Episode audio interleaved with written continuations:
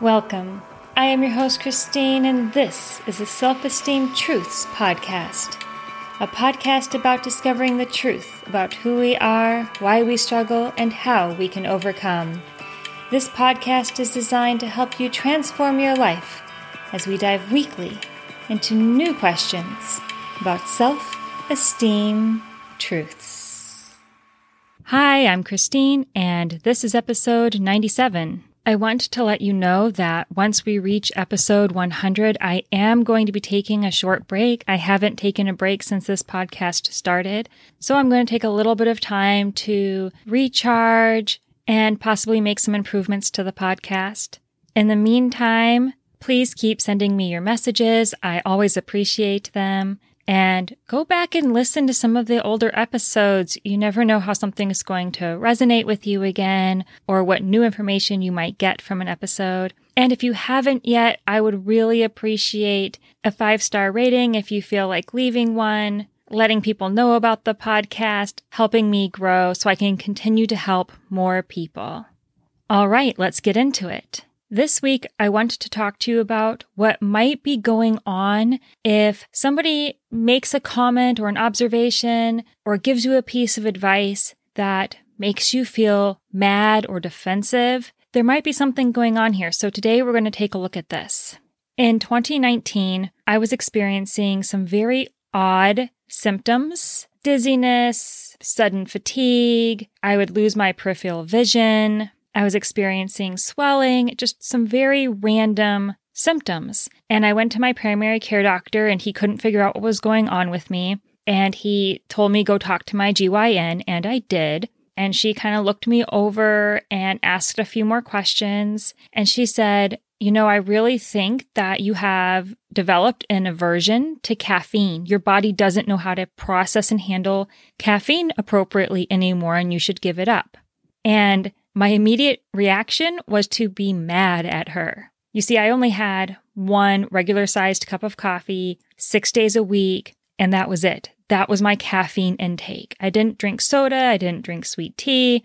How could I, drinking a very moderate amount of caffeine, have developed an intolerance or aversion to caffeine? That didn't make any sense, right? That's that's what people who drink caffeine all day long experience, not me.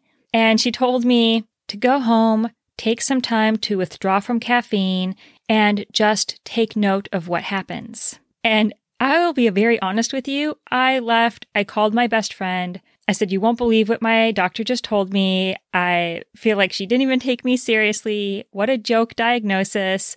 I was mad. So I go home and I decide I'm cutting caffeine cold turkey. It shouldn't be that hard anyway. I drink one cup a day. I mean, come on, right?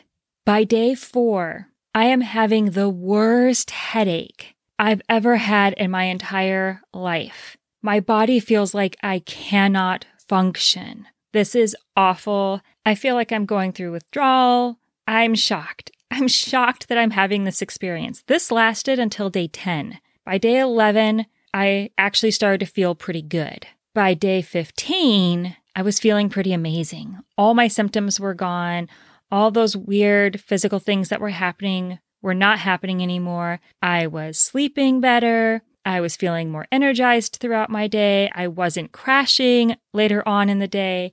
It was amazing. So my follow-up appointment comes to go see my G Y N, and I tell her, I was mad at you, but you were one hundred percent right, and I feel amazing now. And she lets me know that so many women over the age of thirty-five actually develop this intolerance to caffeine, and it's a very real thing. And I apologized to her for being mad, and she didn't know I was mad, but I still apologized anyways. And I don't drink caffeine anymore. This got me thinking about something that we've talked about on this podcast before, about how when people speak the truth or poke at something we believe, it hurts. But if they say something we know is absurd or untrue, it doesn't hurt. And it made me wonder if that can also be true with things like this, that we get a very real and defensive reaction to truths we don't want to hear, even if we don't even realize there's truth in it. I had another experience with this in my coaching life, where I was at an event with a lot of very prestigious coaches, And I was having a really wonderful discussion with a coach on a higher bracket, higher tier than I am. And we were connecting and it seemed to be going really well. We were having a wonderful conversation.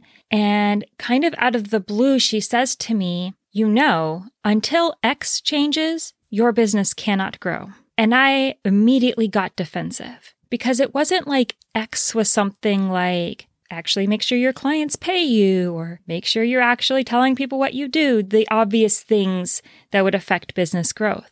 This was something very personal. I was very taken aback. I was hurt. I was definitely defensive. And I ended the conversation right there with her. It didn't even occur to me to ask her why she would say something like that. And granted, her delivery was off. Her timing was off. We were not close enough for her to say something like that. But here's the thing. The farther I got into my coaching career, the more I realized she's right. She was absolutely right in what she said.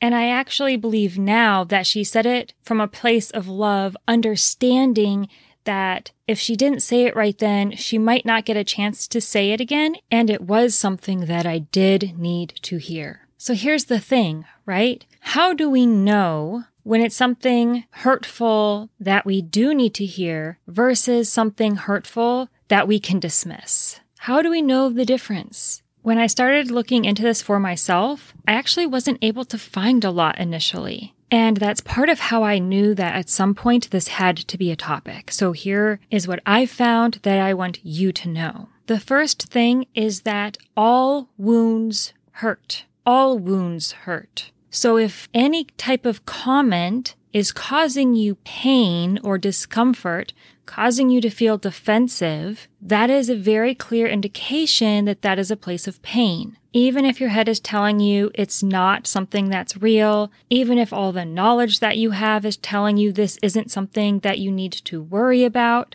I'm here to suggest take a step back, take a really good giant step back so you can honestly look at this thing, turn it over in your head, consider possibilities, because you might be very surprised what you find. I want to be really clear here. I am not suggesting that at two in the morning, you're laying in bed, replaying that insult, re-experiencing that hurt, re-experiencing that embarrassment or defensiveness, and then getting lost in that sensation that's making you feel bad about yourself. I'm suggesting during the day with a journal or notebook or a trusted friend or family member, taking a healthy look at this, giving yourself permission to be objective instead of defensive.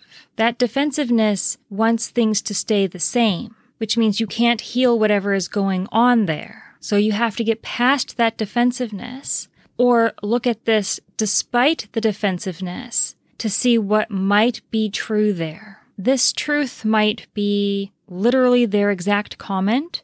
It may have brushed up against a truth or been close cousins to a truth that you need to look at. And that's why that step back is very important, because when you're in it, it's so hard to see what is really going on. Here are some important things to understand about why this process is so necessary. How we do one thing is how we do everything. How we see one thing is how we see everything. The truths we believe about ourselves affect the decisions that we make and the people we hang out with and the things that we choose to do. This is even true for our physical health. If you're anxious, stressed, frustrated, enraged, lonely, depressed, your gut is going to be affected. Your head is going to be affected. Your overall health is going to be affected. Everything is intertwined. For me, that first cup of coffee in the morning was like a security blanket. It's also what made me feel like I had the confidence to tackle the day because I'd had my caffeine, right? And so being told I couldn't have that anymore, I didn't want to hear that. But the reality is that very caffeine was what was causing me to feel like I needed a boost and needed a security blanket. I wanted to be able to build my coaching business on my knowledge and my empathy and my experiences. I wanted to be able to work on myself and grow my business. I wanted it to be isolated from the other aspects and people in my life because I wanted to protect this beautiful little baby of a business I was starting to build with my coaching. But just as it is with all growing things, my business is and was affected by the other things growing or festering around it. And so I did have to take a look at that. And to actually have the business that I wanted, the right decision was not to double down, get defensive, and protect it. The right answer was to take a look at X and address it and clear it out. The same thing that makes this so scary is the thing that makes it necessary. I want to try real quickly to address one area where we as human beings often get hurt, and it's something we've all dealt with, are dealing with, or are going to deal with. When a loved one is repeatedly saying things to you that are hurtful to you, and it does hurt, and you're listening to me go through this and you're wondering, what is there for me to look at? I'm trying everything I can. They keep saying hurtful things. You can't see what it is you have to look at until you back up.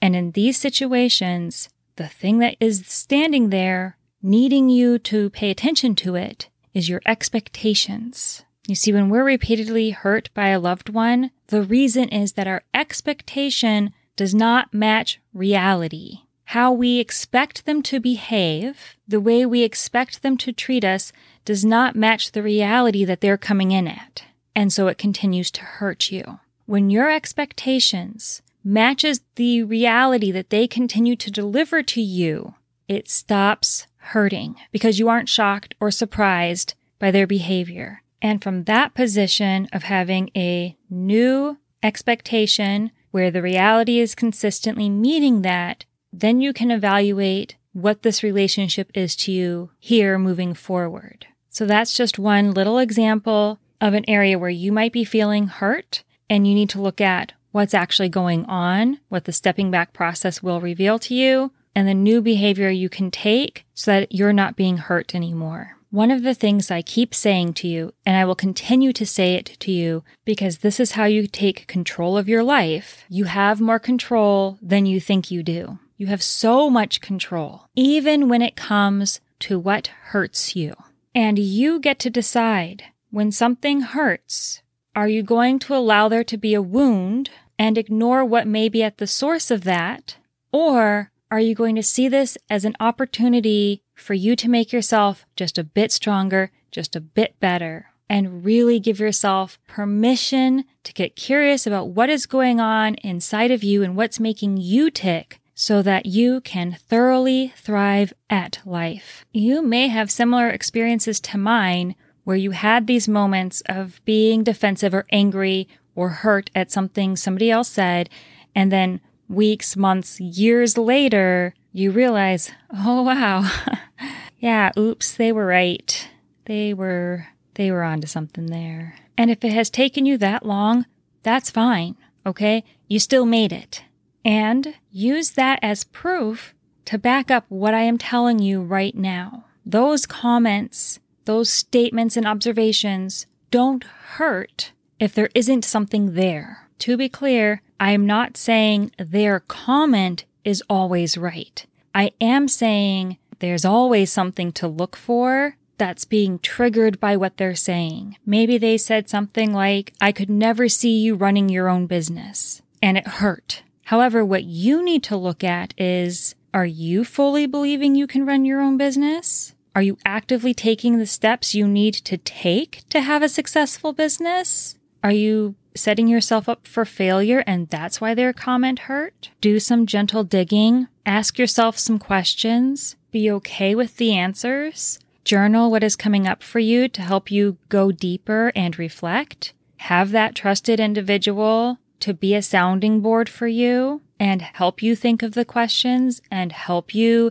turn around your answers and figure out what your truth is and what lie might be lurking in the mix. There is peace and confidence waiting for you at the end of this. And the next time somebody says something hurtful and it does hurt, instead of getting angry and defensive and dwelling on the hurt, you get to say, ah, there's something for me to look at here. How can I improve myself? How can I get myself to a position where that kind of a statement won't hurt in the future. I know these are fifteen-minute episodes. These are really short doses of some self-esteem truths. So if you're ever wanting more information, you have questions, or you want to see how walking through this process would be beneficial with a coach, then please reach out to me. I am here to help you. You are my reason for being here. Your goal this week is to find one of these hurts and do a little bit of gentle, loving, compassionate digging, see what comes up for you,